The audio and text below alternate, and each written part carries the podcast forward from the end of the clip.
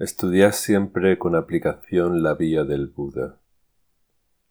No os relajéis con el tiempo ni os alejéis de ella. Son muy pocos los seguidores de la vía que han obtenido la clara luz de la iluminación.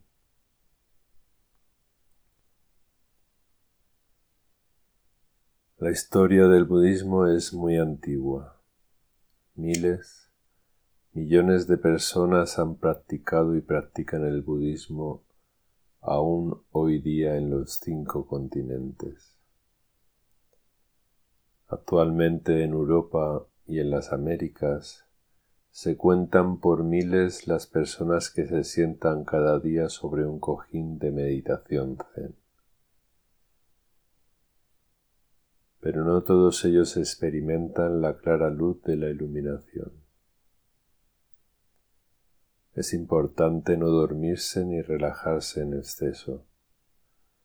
No importa cuánto tiempo hace que practicamos meditación. No es la acumulación de horas sobre un cojín de meditación lo que hace de nosotros un Buda despierto, sino el estado de atención mantenido instante tras instante. Es la permanencia de la presencia lo que enciende la llama de la iluminación.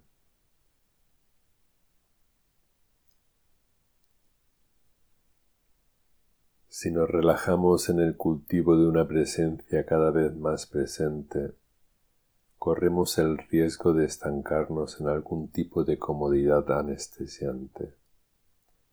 Con el tiempo y la rutina tratamos de amoldar la práctica del Dharma a los intereses de nuestra individualidad y de nuestra autoimagen. Podemos incluso caer en el narcisismo de embellecer nuestra autoimagen con un toque de Dharma budista. Un toque zen nos hace más chic. De esta forma, nos alejamos cada vez más de la verdadera esencia y del verdadero objetivo de la práctica. Durante Zazen debemos aplicar la atención a cada uno de los contenidos que aparecen en el campo de la conciencia, ya sean sensaciones, emociones, imágenes mentales, valoraciones, juicios o recuerdos. La mente de un principiante es como una cámara fotográfica digital de poca resolución. La conciencia de una mente poco o nada entrenada es muy vaga y difusa. La imagen resultante es imprecisa. En la medida en que la mente se entrena en el cultivo de la atención, la nitidez, el brillo y la claridad de la conciencia aumentan. Una mente atenta tiene la capacidad de percibir con lentitud procesos que comúnmente son muy rápidos. ¿Qué significa esto? Significa que la atención tiene el poder de ralentizar el paso del tiempo. Por ejemplo, en la vida cotidiana muy poca gente es consciente del surgimiento, desarrollo y disolución de los pensamientos.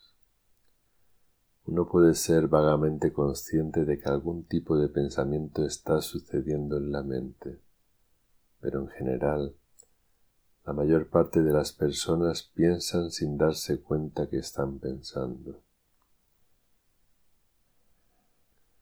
Para una atención agudizada por el entrenamiento, la velocidad del pensamiento se ralentiza que uno puede ser exactamente consciente del instante de la emergencia, del instante del desarrollo y del instante de la disolución del pensamiento.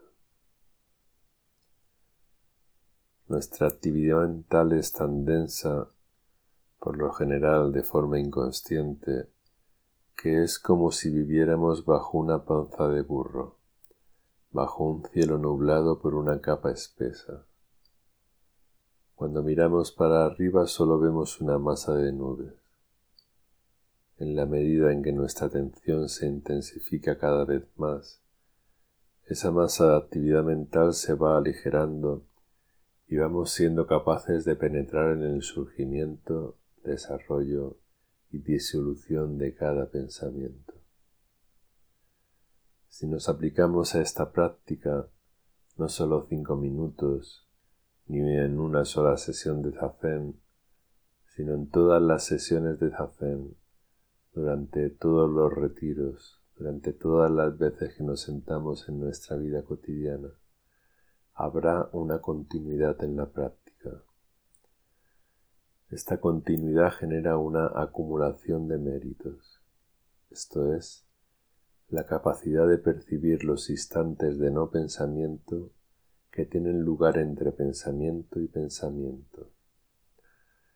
Estos instantes de no pensamiento son llamados en japonés fusirio.